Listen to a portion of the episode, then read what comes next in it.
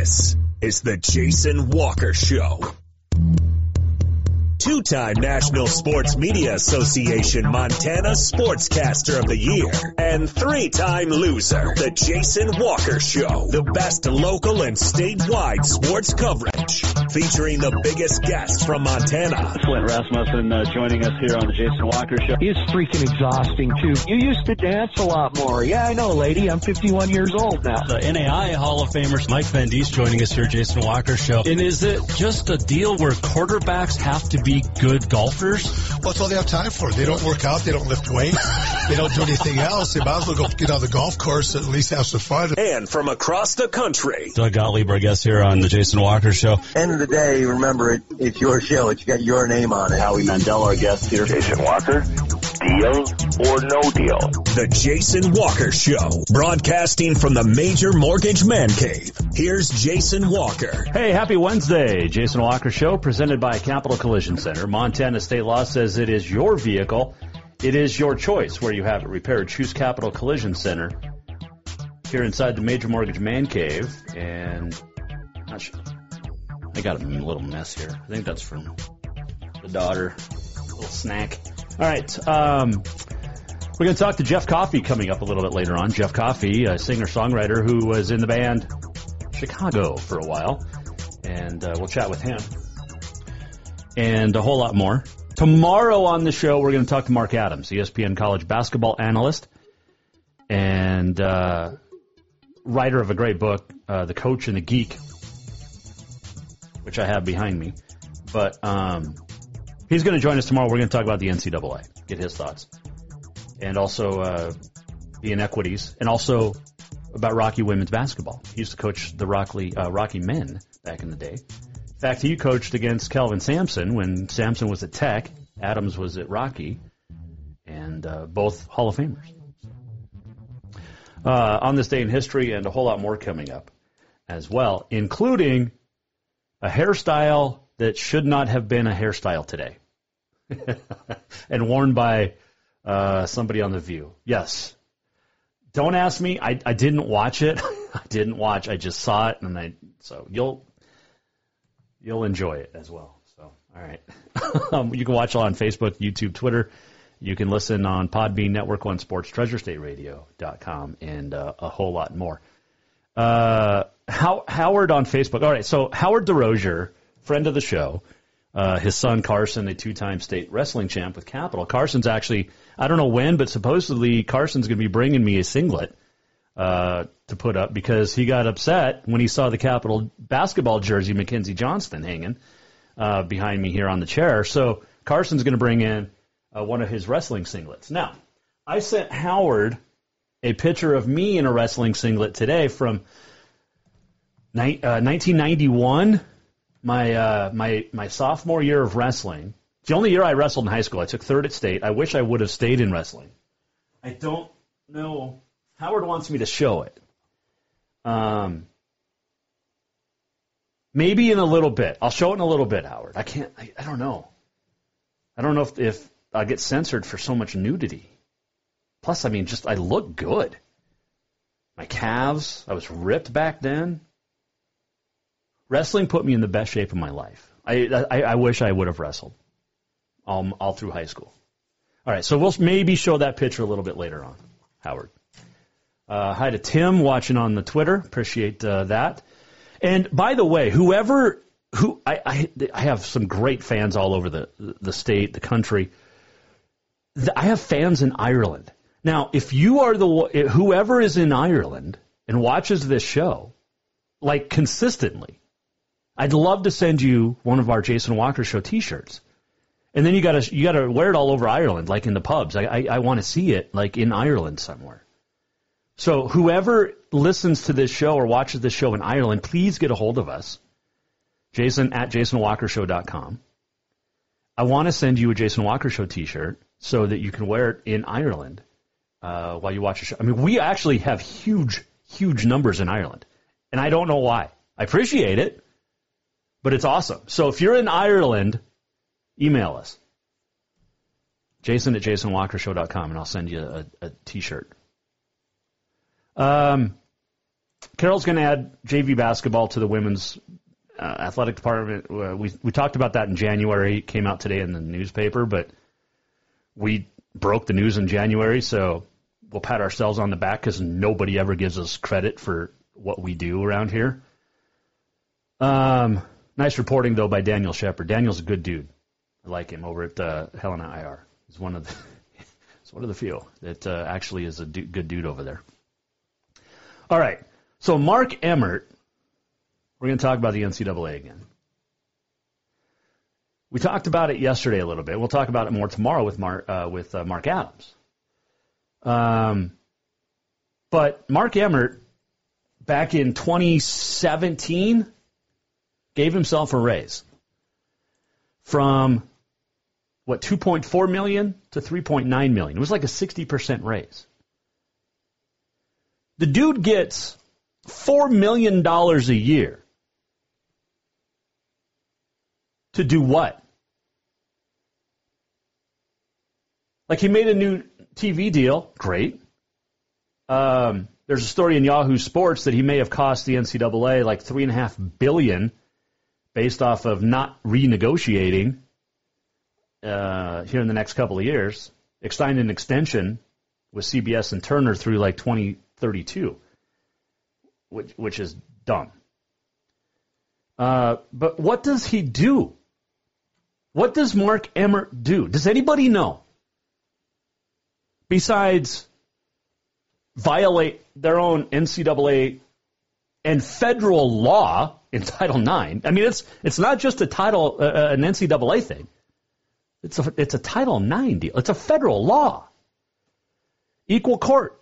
Equal wrestling rooms, equal everything for the women's basketball tournament, and just in general. Come on, Mark. But what the hell does he do? He gets $4 million a year to do. Nobody knows. I have a heck of an idea.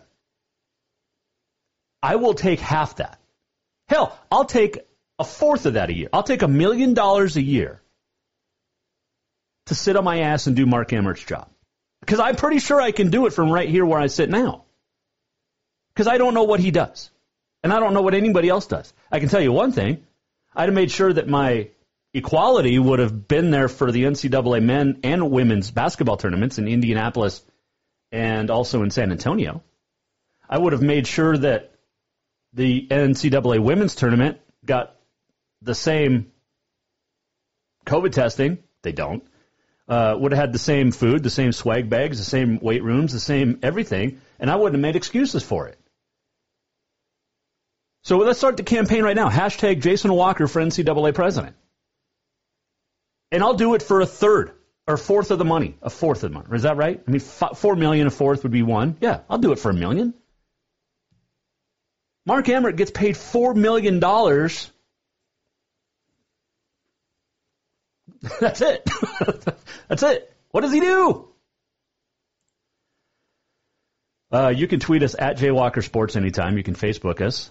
You can email Jason at JasonWalkerShow.com. So there's that. Like, seriously, what? I'm going to show you this. This is today from the NCAA March Madness Twitter account. Now, remember, this is only for the guys. March Madness is only for the dudes. Women don't get to say March Madness. But this is today, the NCAA March Madness Twitter account, at March Madness. And it says, ready for hashtag Hinkle Magic in the hashtag Sweet 16 and hashtag Elite 8, hashtag March Madness. They're changing the basketball floor at Hinkle Fieldhouse at Butler. Ready? They're changing the floor. Watch. Okay, the old floor goes off. This is what they used over the weekend. Look at the new floor being put down. It's the exact same floor. Like, watch this again. What? It's the same floor.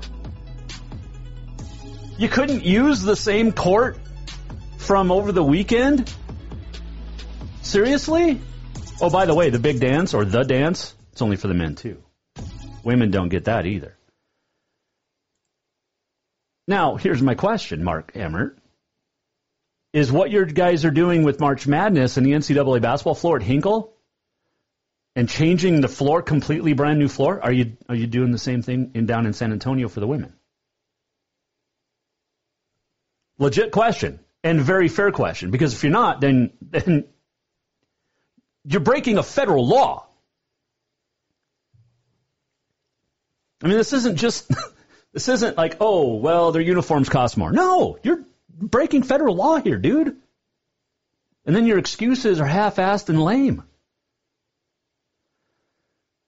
But we'll talk more with Mark Adams tomorrow about the NCAA and also Rocky women's basketball situation from last month. Remember that, when they got rid of, or they put Wes Keller on administrative leave for like 3 weeks, and then it was a whole fiasco.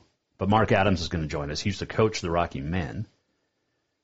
Speaking of Rocky, the only men's team to win a national championship from the Frontier, and last night, LC State, a former member of the Frontier, lost to Shawnee State in a great game. 74-68, I think, was the final, but Shawnee State winning the men's championship. Westmont women winning the women's title out in Sioux City, which is awesome. And that's a really good basketball team. I mean, we talked to Lindsey Woolley about how good Westmont has been over the years, and they proved it. That's a really good basketball team that won the national championship last night in Sioux City. So NAI basketball is done for till next fall, but good stuff. All right, we're going to take a break, I think. Yeah? Did we get everything? I think so. We have On This Day in History coming up. Also, I think we're going to be off next week for spring break and just off for a week. And then we've got some exciting stuff coming up here in the next month or so, which is going to be awesome. So there you go. Let's see here. Let me get to my little sheet here. Oh, Frontier Volleyball was canceled for the weekend, basically. Friday and Saturday matches between Tech at Western and then Rocky at Carroll have been canceled due to COVID issues. So Rocky at Carroll volleyball, big game, big matches, and then Tech at Western canceled for this weekend for Frontier Conference volleyball, if you were so inclined to check those out. All right. Quick break. When we come back, we are going to chat with a former lead singer for the group Chicago. He's a singer-songwriter, and we'll debate on if we're going to show this wrestling picture or not. I don't know. I don't want to like burn up the internet. I look good. Like, I look damn good. I mean, I look pretty good now, but back when I was a sophomore and in shape, yeah, I don't know. Like, I don't want to make everybody like. I look good. Maybe we'll show it. All right, so we'll take a break. When we come back, we'll talk to Jeff Coffey. Jason Walker Show is presented in part and brought to you by Capital Collision Center. Montana state law says it is your vehicle. It is your choice where you have it repaired. Choose Capital Collision Center. The amount of, well, we'll say love that you get from Capital Collision Center when you take your vehicle there, nobody can give it. Nobody gives you the love that Capital Collision Center does to you, but especially to your vehicle. They will properly manufacturer certified repair it. That's why they spend a lot of money to become manufacturer certified, because they will laser point it just exactly right. So when you get your vehicle back, it's almost like it's brand new. Get to Capital Collision Center on Euclid. Montana state law says it is your vehicle. It is your choice where you have it repaired. Capital Collision Center. Jason Walker Show coming right back with Jeff Coffey next. New vehicles keep coming, and Capital Collision Center keeps earning certifications to repair them. They're Helena's newest GM-certified facility. No matter the make or year, they repair your car to manufacturer's standards and requirements, maintaining its safety and value. Montana state law says it's your vehicle, and it's your choice where you have it repaired. Choose Capital Collision Center, certified in GM, Subaru, and Nissan, and Helena's only shop certified in Honda, Acura, and Ford. When you value safety, go to Capital Collision Center on Euclid. Have you thought about buying a home and just don't know where to begin? Well, when it comes to one of the most important purchases one can make, we understand it can be frustrating and confusing, but it doesn't have to be. Let the Major Mortgage team help you with all your mortgage needs. Major Mortgage means major service, and we would love the opportunity to help you today. Give J.R. McFadden, NMLS number 1246357, a call today at 406-465-1918, or you can visit him at 2001 11th Avenue, Building A, Suite 3 in Helena. Major Mortgage is a division of AMCAP Mortgage, NMLS number 129122, equal housing lender.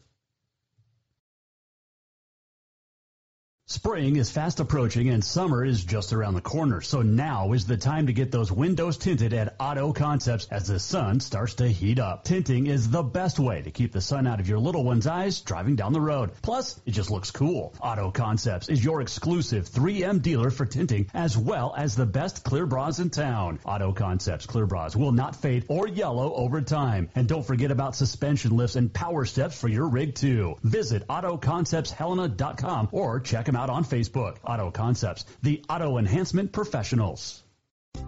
Storewide savings are what you'll find when you shop for new home furnishings at Rucker's Furniture. This means tremendous values on Helena's largest in-stock selection of home furnishings. When you shop Rucker's, you'll find storewide savings on the furniture you want for every room in your home. And you'll also find our selection of Serta iComfort, the most comfortable beds in Helena. 12-month financing is available with approved credit on most purchases over $299. Ask for details. You'll find storewide savings at Rucker's Furniture, 1010 Dearborn, Helena.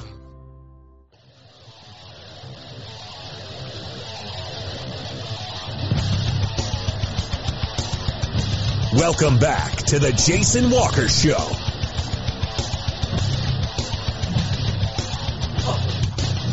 The mic just decided to do its own thing there. Have to tighten that puppy down. Welcome back, Jason Walker Show, Major Mortgage Man Cave. We are presented by Capital Collision Center. This segment brought to you by Rucker's Furniture. Make the quality choice for your home at Rucker's Furniture, 1010 Dearborn, Helena. Show tomorrow. Off Friday and then most of our probably all of next week.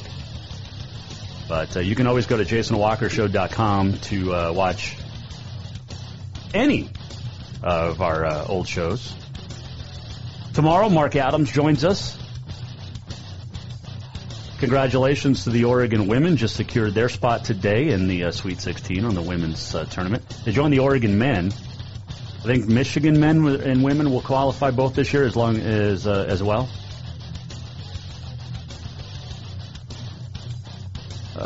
Let's see here. Twitter is losing its mind today. But when is it not, right? I mean, it's Twitter. All right.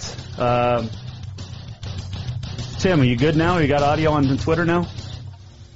Let me know. Not sure. We'll check it out. All right. So... I don't know Howard. Howard keeps wanting me to show this picture of wrestling. Maybe at the end of the show. Maybe. Carson's got to bring in his singlet still. And I don't want to break the internet with how good I looked back then. I mean, I had like great long hair. Not a mullet. But good long hair. And then I had some really good like late 80s, early 90s glass frames. Yeah, we'll show it at the end, maybe. Oh, remember the other day? I will show some pictures before we get to our guest. Remember, I was talking to Flint Rasmussen about this, when we were talking about music the other day, and on the show we were talking about like Kevin Sharp. So I was looking for some old pictures of my grandpa, whose birthday he would have been 90 today. But I was looking for some pictures of Grandpa, and I came upon some of these pictures. So this was me and Kevin Sharp. We talked about Kevin Sharp back in 1997 out in Medford, Oregon. Look at that hair. How cool is that? I shouldn't say that because Kevin Sharp passed away from cancer, but I did have great hair. This was from Dylan. This would have been 98, maybe, 1998 or 99. But that is me and Cherie Austin. Country singer from Australia. Yep. And then we talked about Joe Diffie, who passed away. And we told you the Joe Diffie story on about his bus. I had great hair then too. I think this was from, so this was from 1995. Joe Diffie, Boy Howdy, and Wade Hayes were in concert. You'll recognize Joe Diffie, and then there's me, and then my date for the night. But that was back in the day when radio stations were awesome. But yeah, I had a big hat. Thank God I got a smaller one now. Anyway, so fun stuff. Fun stuff. And I'll find some more pictures as we go through. That's it's good. We're going to have a lot more fun like that here on the Jason Walker Show. All right. Jeff Coffey is a singer-songwriter, been around for a long time, and he's played a lot of different kinds of music. And he, a few years ago, was the lead singer and bassist for the group Chicago. Got a chance to sit down and talk with him, and he joins us now here on the Jason Walker Show. Well, first off, man, I appreciate you joining us, and we were just chatting a little bit about, you're from Florida, and this, you know, everybody else I've been talking with is from Nashville or Kentucky, and a little bit different down there in Florida, my friend. Yes, it is. And thanks for having me on the show. Sure. We are pretty lucky here in Florida. We're seeing on the news and people posting on social media how this crazy winter storm that's hitting everywhere right now, and even there in Nashville, the ice and everything. But it's in the 80s down here in Florida. It's gorgeous. Sorry. No, it's fine. It's fine. We're like in the 20s now, and that was that's a heat wave compared to last week up here in Montana. Jeff Coffey joining us here. 3 solo albums recently, and take me through your career a little bit here. Well, I caught the music bug pretty early in life. When I was, a teenager, I started playing trombone in the band programs at school, and continue on through school into college with the trombone. But all that while, I was dabbling in bass. We had some friends with a band in high school who played, things. But then I started spending more time on the bass than the trombone. And when I was in college, kind of realized I was never going to be the trombonist that I really needed to be to do it professionally. So, when I was in college, I sold all my trombone stuff and bought bass gear, joined the band, recorded a record, and hit the road, and been doing it ever since, pretty much, with various bands and a couple of bands that we were kind of long-term thing. And then I started doing my solo work in 2000. Started writing and recording. Released the first record in 2003, and then the second one in 2007, and then I started playing for other artists. So it's been quite a journey, Yep. I started playing with Chicago, the band Chicago, in 2016, and that was an amazing experience. And I got to play some really amazing venues, bucket list venues. The 3 nights sold out at the Hollywood Bowl, the orchestra, the LA Forum, Red Rocks. We played arenas in all across the United States and Canada. The Earth, Wind & Fire tour with Chicago, Mexico. It was a great experience, and then I left in 20, right at the beginning, and soon after started playing with Don Felder, formerly of the Eagles. So that's been a lot of fun too, on top of doing all my solo stuff. So yeah, just kind of never stopped. Well, that's great, and writing songs and singing songs and just doing all this, it's obviously been a decent career for you. Are you happy with how it's gone? Well, yeah. It's like I said, some great experiences. Mm-hmm. I think had I been able to myself right now, been able to chat in my younger man's ear years ago, I probably would have told him to pursue the solo thing sooner than I did. Because you just never know what opportunities may have brought themselves But you can't change the past, and I've done some pretty amazing things, met some really cool people, and I had the chance to play with great artists, you know, like Chicago and Don Felder, and you know, that's the beauty of music. You know, it takes you places that you wouldn't normally go, you know, and meet people that you wouldn't normally meet, and it's been a great experience so far. I'm excited about the future. It's kind of like I tell people, you know, getting out there and playing music and recording music, it keeps you young. You know, I mean, the process of recording, writing this new record that I'm working on right now, I still am excited about the future and excited about releasing this music and having everyone hear this music. So that in itself just kind of, you know, keeps me fired up and keeps me excited about what I do, you know. Tell me about the song Someday. I listened to it the other day, and it's pretty darn good. Oh, well, thank you. Yeah, that's one of the songs that's going to be on the next record here. That I don't have a title for the record yet, but I'm working on that and trying to get it out, you know, release it like during the first quarter of this year. But Someday was one that when I started getting ready to write this record, I had my phone, my little messages in there, packed full of like little song ideas, little snippets of ideas. And so I said, you know what I'm going to do to get started on this record? I'm just going to go through all of them and pick the best 10 ideas and write them, finish them, you know, flush them out and see what happens. And that particular, I had the acoustic part on my phone for a while, you know, like maybe a year and a half, 2 years. And I said, okay, yeah, I'm going to sit down and write this one. So I kind of worked out the chorus and the melody and the verses, and then I sat down to write lyrics for the song one day, and I said, man, what am I going to write about? I don't know. And then I just started, you know, reminiscing and really thinking about all of the insanity that was happening in our country, all around the world, but primarily in our country last year. And the words just started flowing out, and I was finished with the song by the end of the day. So it's kind of a retrospective look at, or kind of an exercise in human behavior, and how we react and how we treat each other.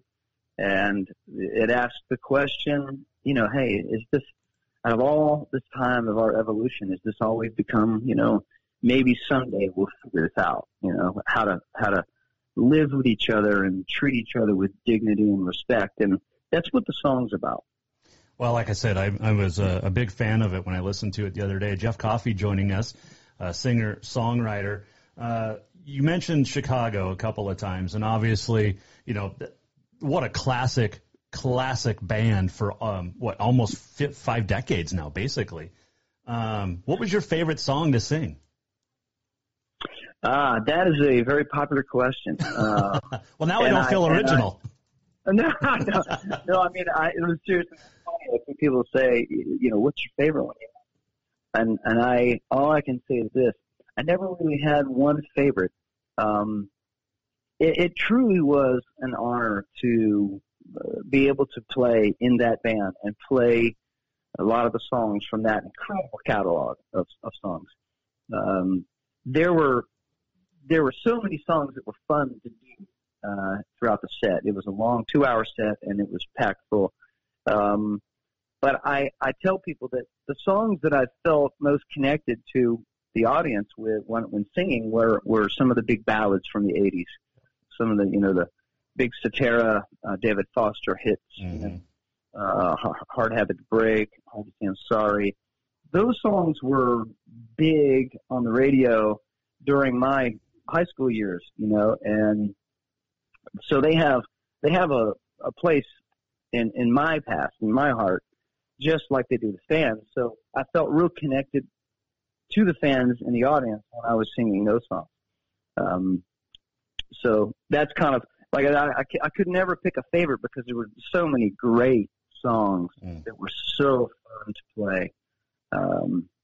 And playing and with that particular ensemble of musicians every night on stage was just a joy because it sounded so good and it felt so good, and it was a blast. Every minute on stage with those guys was a blast. Well, and you look back too, and I've been pretty big Chicago fan. I was born in '75, but my mom listened to a lot of great music, and that was one of the bands. But you look at the '70s. And what Chicago did in the 60s and 70s was so different than what it sounded like in the 80s. And, you hear songs like, 25 or 624, so different than Hard to Say I'm Sorry. And it's just complete ends of the spectrum, but still great songs. Absolutely, absolutely. And that was what was so unique about Chicago when they came on the scene back in, they moved to L.A. and they really got – they started in 1967, and they started in Chicago, and then they moved to L.A., and then things really started happening like in 69, Mm-hmm. And so they were so different. They had such a unique sound, being a rock band with horns. There were other bands doing it, but nobody sounded like that. It was such a unique sound, and I think that's what people gravitated to when they heard it on the radio, and they began to like this band so much because of such a unique sound, and they were rather experimental for their time as well, especially Chicago 2 was a very experimental record, and but people loved it, and several hits off that record there was a few hits that came out from the ballet from the girl from Buchanan, that it was like written. James Penco wrote it like more like an orchestral piece with several movements. But the record label saw single potential in some of these individual movements and released them as singles. But they were really peaking in the '70s, and then later '70s it started to come down a little bit, and they needed a sonic change in the 80s. They had to make that change because production was changing, sounds were changing, so they really needed a shot in the arm sonically to take it in a different place, to stay on top and to stay relevant, and that's what happened, So yeah, it was definitely a sound change for the band, but again, they still sounded like Chicago. Yeah. Jeff Coffey, our guest here, Jason Walker. So speaking of Hard to Say I'm Sorry, Sarah Evans, the country singer, just did a version of it. Have you heard it, and what did you think of it? No, I have not heard that. Oh, man. No, I'd like to hear that. It's as, I don't want to say as good as the original, but she stayed true to it. And that's what I love about music, Jeff, is that, this is a rock/pop song from a rock/pop band that a country singer sang that became a hit because, 30, 40 years later, because it's just a great song. And it is. And she didn't change it. It sounds like the band is playing it and she's just singing it. Yeah. So that's awesome. I'd love to hear that. Oh, yeah, I got to check that out. Check it out. Yeah, I first heard it last February here in Montana. She was in concert. And she sang it. She did a whole cover album recently, but yeah, that's a good one. Jeff Coffey. There's a lot of rockers that listen to country music. Country music fans are diehard. I think they came from that world of rock. Yeah. And they appreciate that stuff. Jeff Coffey, our guest here on the Jason Walker Show. All right, so you don't know yet what your title of the album is going to be. Why? Let me ask you this. I've always wondered this. We've seen it more recently with 14 songs, but why were CDs and albums originally 10 songs? Do you know why? Well, it wasn't necessarily only 10. I mean, there's some that had 8 or 9, depending on the length of the songs. But, I mean, clearly back in the days of LPs, you only had so many minutes that you could put on an LP front and back. So that limited your number of songs. And then when CDs came along, then it was just free game. You can put a lot of information on there. But I've seen, you know, album track numbers ranging anywhere from 8 to 14 to 15 songs. You know, the last record that I just put out last year, which was a tribute record called Origins, it was basically me saying thank you and paying homage to all those great tenor rock vocalists that inspired me. Mm-hmm. You know, and I had 2 pages full of artists when I started to think about what artists I wanted to do. And I had to narrow it down to, like, you know, 12 or 13, ended up putting 14 songs on the record, you know, but yeah, it varies, you know, depending on, you know, how much people have to say and if they think the songs that they have are good enough to put on the record. So, yeah. I'm interested in Origins because, you know, it's like you said, a tribute to guys like Freddie Mercury and Steve Perry and gosh, Sir Paul McCartney is you referenced, along with Sting. Just unbelievable singers here. I mean, good Lord, Jeff. What else? I mean, yeah, these guys. Is it weird for you to sing someone else's songs because they were hits? No, because I did a lot of that, you know, over the years. Did a lot of cover singing, and these are the guys and girl and women they're on the record. Bonnie Raitt's one of them. Yeah. You know, that just fired me up.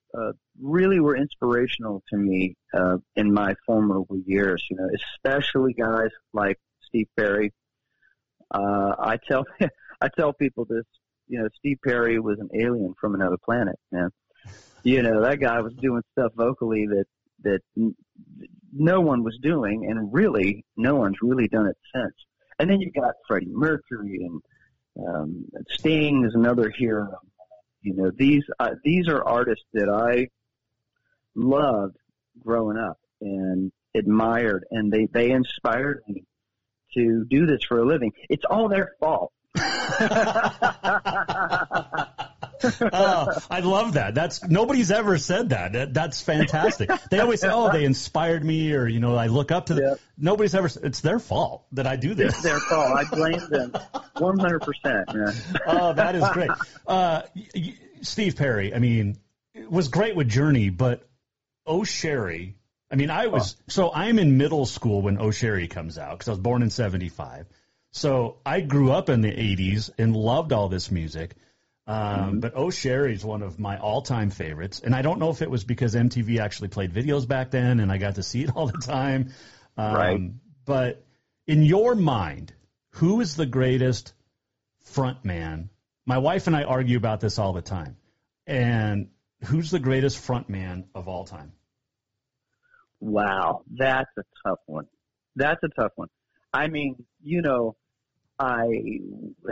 that's a hard one to say of all time, but maybe I'll give you my top 3. Okay, I'll do that. Undoubtedly, Freddie Mercury. What a showman, okay. Right? Yeah. Killer. Steve Perry really knew how to hold an audience, you know, with his voice as well. But then, you know, you look at classic rock stuff, you know, like Led Zeppelin, you know. Yeah. You know, Robert Plant, what an amazing frontman, you know. There's so many great frontmen, but maybe I could say those are maybe my top 3, you know. Okay. But, wow, so many great frontmen. Now, she says Freddie Mercury is the greatest frontman of all time. I argue that Simon Le Bon from Duran Duran. Simon Le Bon, it was a great frontman. Absolutely. I don't actually believe that. I just like to say that. And I say Duran Duran was the greatest rock band of all time.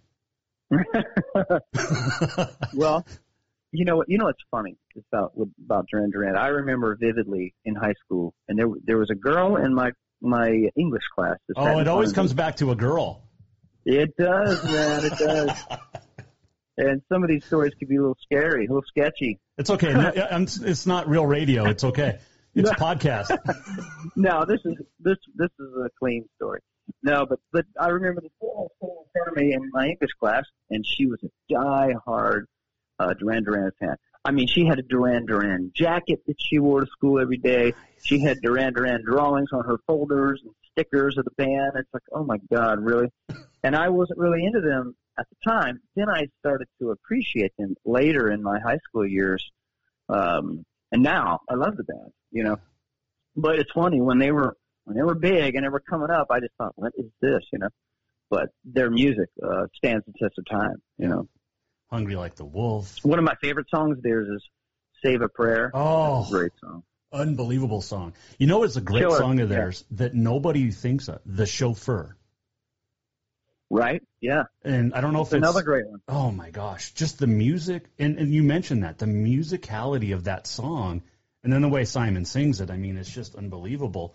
But and then you look at half those guys go off to, you know, do Power Station and with Robert Palmer for a little bit. And, I mean, it's just the 80s.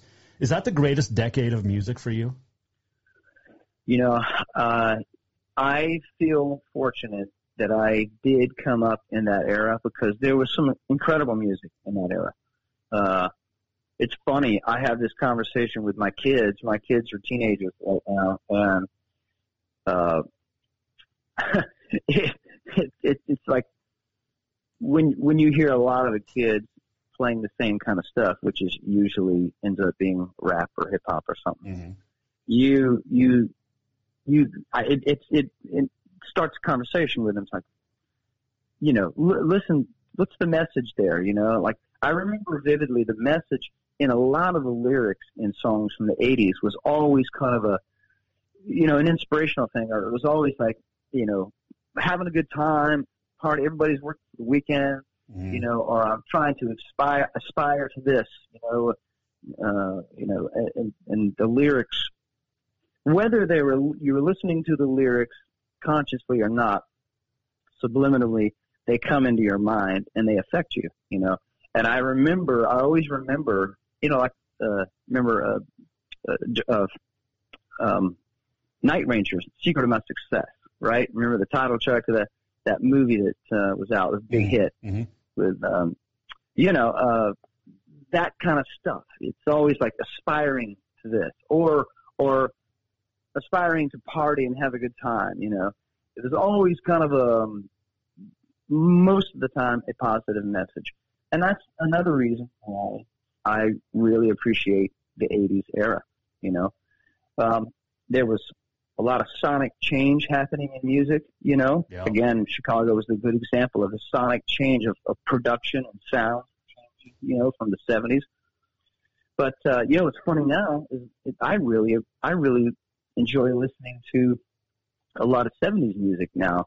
I appreciate it because I remember as a kid, elementary school kid, hearing all this stuff on the radio, you know, like the Sir Paul McCartney and the Wings, you know, all that stuff. And now these channels, they call them yacht rock channels. I mean, this great music. Yeah. And you sit and listen to this stuff. It's great music. And so I really am glad that I came up from that era of the 70s and 80s because it was some fantastic music. Oh, man. And, you know, I love the late 50s, like the Elvis era and Richie Valens and Buddy Holly, and then early 60s rock. It was not really the wartime late 60s, early 70s. But, yeah, you mentioned the 70s, and I didn't appreciate it as much probably even 20 years ago as I do now. But and I think, you know, satellite radio has changed that to where you can listen to so many great things. Jeff, do you feel that there was a message in each decade that like the 80s, you mentioned it was, you know, partying or aspiring or having fun. And then in the 70s, there was a message. In the 60s, late 60s especially, there was the message.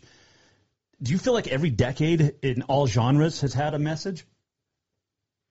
I think that's safe to say that a lot of artists did have messages. And, you know, like you say, the 60s, especially late 60s, you know, the anti-war thing, you know, Vietnam and the psychedelics that were happening, especially in California, because the scene was really, really happening in the 60s. People were just flooding to L.A. in the music scene. And, you know, the psychedelics were, people were expanding their minds, expanding their creativity, you know. Then the 70s came along, and it was, you know, a lot of songs about love but a lot of songs about, like, especially the Eagles. You know? Yeah. They painted a really good picture of the dark side of L.A., you know. It was an interesting yet dark side of L.A., you know. But then the 80s was a very, very upbeat, positive, I would say, overall. It was the era of excess, for sure. Oh, yeah. You know, and glam and all that. And then the 90s came, and it was the antithesis of that. It was the opposite. It was anti-glam, anti-all of that. And it got, you know, a lot of subject matter got really dark. Grunge, you know, yeah. A lot of the subject matter in grunge was really diving into the dark side of your human psyche, you know, and in the way they played the songs. So I would say, you know, but then on the pop realm, completely opposite in the 90s. You know, you had Celine Dion big, you know, you had Duran Duran was still making great records in the 90s. Yep. You know, so you had the pop, but you had in the rock, it was the grunge thing. And, yeah, you know, I would say that, I mean, you can't say that about every artist, but I would say every decade probably there was some overlying message that was coming out of the music. I don't get to talk to people who love the 80s as much as I do, hardly as much as like now. So this is awesome. I could go on for another 45 minutes talking with you about the 80s. Jeff, yeah, I love the 80s. Jeff Coffey joining us. Couple final ones, but you mentioned. I've been thinking about this since you first said this a little bit ago. It's not. Here's your title of your CD. It's not as cold in Florida as it is in Montana. You can play with it a little bit. You can work on it, but yeah, it's summer year round, right? What are some of these songs that because do a lot of time when you're naming an album, does it reflect on the themes of the songs or not? It's always impressed me how people come up with song titles, let alone album titles. Right. Well, you know, there's a lot of times where people will pick one song and the best title of a song, and that'll be the album title, and then, you know, so the album will have a title track, you know, mm-hmm. Which is probably what I'm going to do on this one. The last one that was, because it was a tribute album, we called it Origins because it was basically me going back to my origins. And it was a little trip through time that I want everybody else to enjoy like I did. With this new record that I'm writing, I mean, I'm really, really excited about how this record is sounding right now. We're about halfway through, and I'm working with the amazingly talented Rex Schnelly again on this one. I worked with him on Origins. And we're building some amazing tracks, and I'm really excited. I feel like my writing is better than it has been ever in the past, and really feel excited about these songs. So I think there is a title that I'm thinking about, but I haven't decided on it yet. But it's one of the titles of the songs. One of the songs that's going to be on the record, possibly. It's a song that I wrote with the great Stan Lynch and Billy Chapin. Stan Lynch was Tom Petty and the Heartbreakers' original drummer through all the big stuff. Mm. And he's a great songwriter and producer. He's produced, you know, a lot of stuff for Don Henley. He's written a lot of songs for Toto and a bunch of people. So it's really great to work with him. But as far as the overall concept of a record, for me, it's like when I get all the songs finished and I can lay them out and I start putting the track order in, then I really get a feel for the whole record. You know, people talk about concept records. I don't really make concept records. I just write songs and I put a bunch of songs on an album that I think will go together. Mm-hmm. And for me, it all it all comes down to how a title hits me and then what I picture the art being on the record. Mm-hmm. So, but in fact, we're talking about that. That's something this week that I'm going to lock down and really start putting together is, you know, the album and the artwork and the title and all that stuff. So, well, someday probably would work. Just saying. Yeah. Yeah. Or, coffee with someday. Someday I'll have coffee. Ooh, see, it's right. A play on someday your. Someday I'll have coffee. Someday I'll have coffee. That's a play on your name, and or you can just call it Jason. Yeah, Jason. There we go.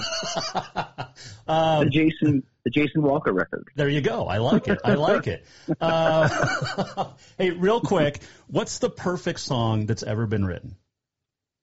Oh wow, jeez. Man, you're hitting me with tough ones there. The perfect song ever been written. Yep. Man, that's a loaded question.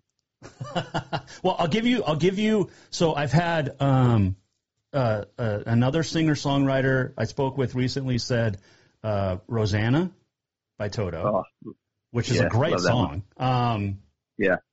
So maybe your top three, since you're tough to pick out just one. Yeah. Well, Toto, obviously, as well.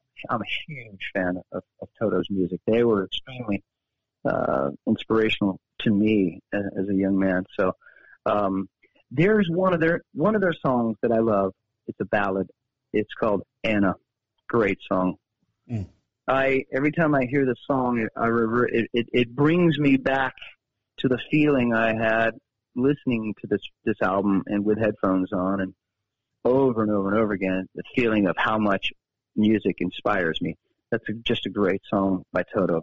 It's called a song called Anna. But God, there's so many incredible songs. You know, this might throw you for a loop. And I was thinking about this the other day because I've been outside painting my dock, right, and staining it, and I have various channels on when I listen to. But the other day I was listening to the Yacht Rock channel, and this you probably laugh about this, but I always thought that if you were going to teach a class about songwriting and all the key elements that should be in a song and how you tell a story and a clever way to tell a story, that the perfect example of a well-told story is the Pina Colada song. You know what I mean? I know. No, it's a great song. Think about it. No, it's yeah. When you listen to the song, whether you like it or not, it specifically paints a picture mm-hmm. of what's going on in this story, and in step, verse by verse, line by line, it tells this story from start to finish, and it was clever, it's catchy. Like I said, whether you like the song or not, it's a perfect example of songwriting 101. I would say pop songwriting 101 in 3 minutes, in 3.5 minutes exactly. Oh, but I'm not saying that's one of my favorite songs. I'm just saying it's the perfect example of songwriting.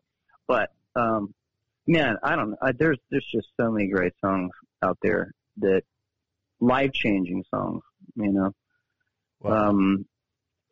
You know what's the sad reality too is I remember vividly being on the road with one of the bands I was in the 90s, and we had a night off and we went to this town. I think it was Birmingham, Alabama. It was this club where they were having a writer's night, and they had six people with their piano keyboards set up in like a semicircle. And they just went one by one, played a song that they had written, you know. And we heard some life-changing songs that night that no one will ever hear, you know.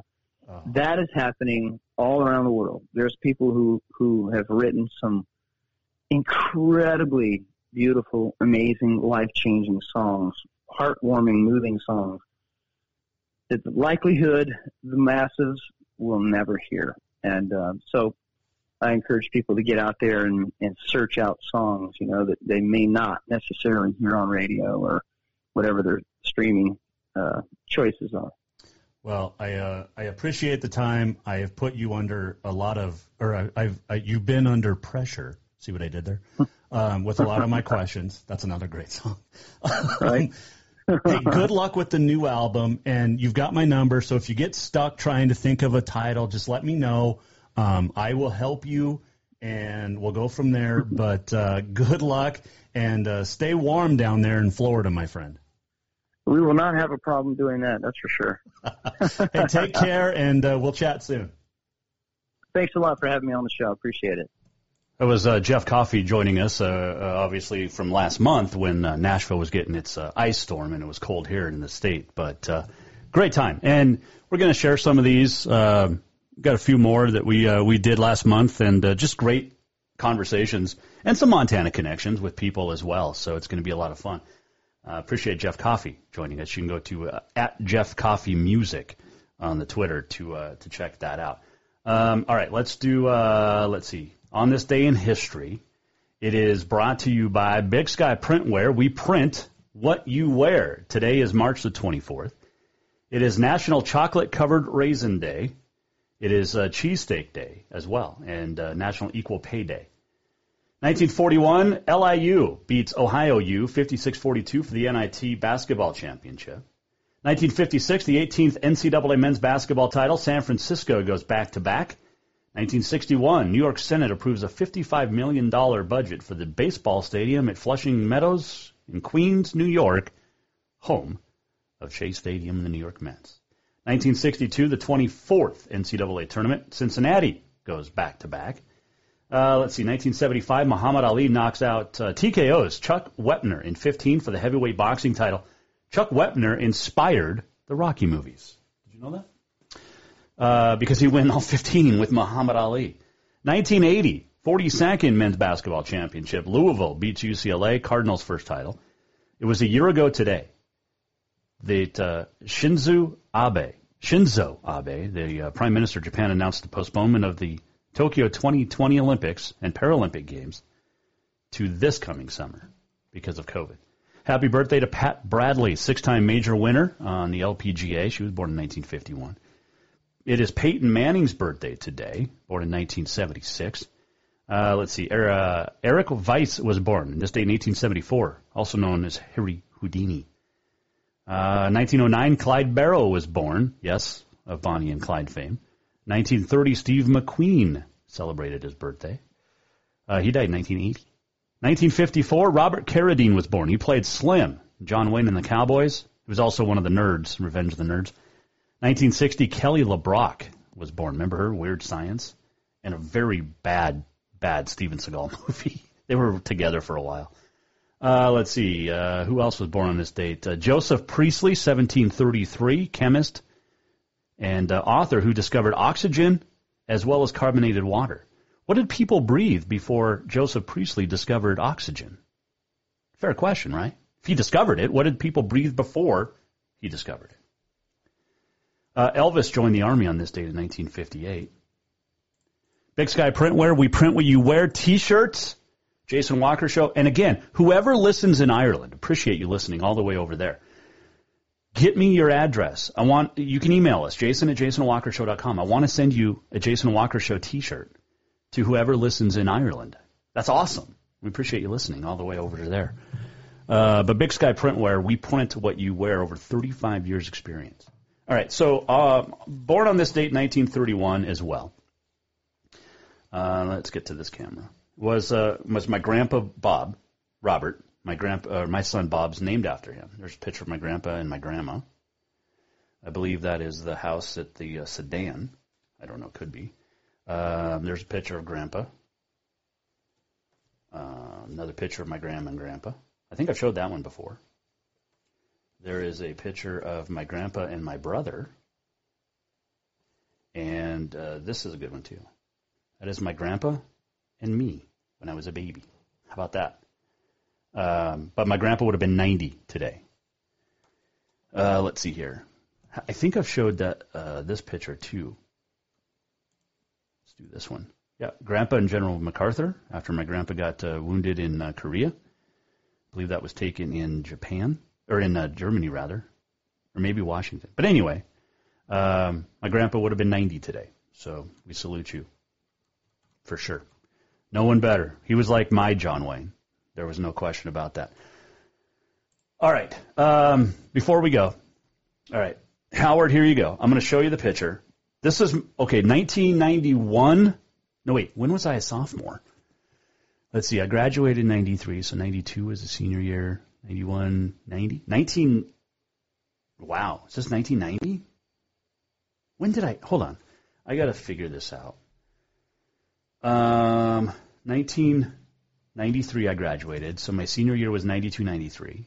My junior year was 91, 92. So this would have been 1990. Holy cow. So this is 30 years old. This was about 85 pounds ago. I still look pretty good. Now, I don't want to break the internet. So if the internet breaks today, this is why. But there's my wrestling picture from my sophomore year of high school. How about that? Look at those calves. Look at the guns. How about the 1980s glasses? The great hair as well. Now, it's not my styled perm. That was just my long hair back then. But there you go. So there you go, Howard. Hopefully Carson DeRosier will bring in his. So I weighed about 103. Carson's supposed to bring in his singlet. I weighed about 103 then. And I'm like 180 now, so I can't do math. But anyway, there you go. That's what I used to look like. Fun stuff. It's funny what you find when you start looking for pictures. But anyway, happy birthday to my grandpa today. Let's do this. We're almost at the end of the show. What did we learn? And what did he miss? Time for the walk-off.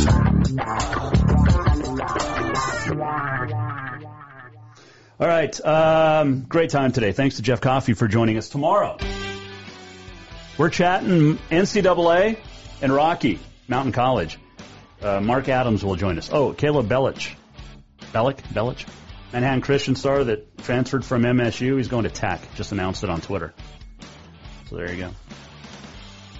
Hope you had a wonderful Wednesday. We'll have a terrific Thursday as we wrap up our week tomorrow. And hope you have a fantastic, I just hope you have a good night. How about that? Hey, let's do it again tomorrow. 4 o'clock, go to jasonwalkershow.com if you missed anything. And again, if you're listening in Ireland, email me. I want to send you a T-shirt, jason@jasonwalkershow.com. We'll see you back here tomorrow. Have yourself a good Wednesday night. The Jason Walker Show is produced by the Jason Walker Media Company. Any reuse, rebroadcast, or retransmission without the express written consent of the Jason Walker Show is strictly prohibited. Just listen, watch, and enjoy.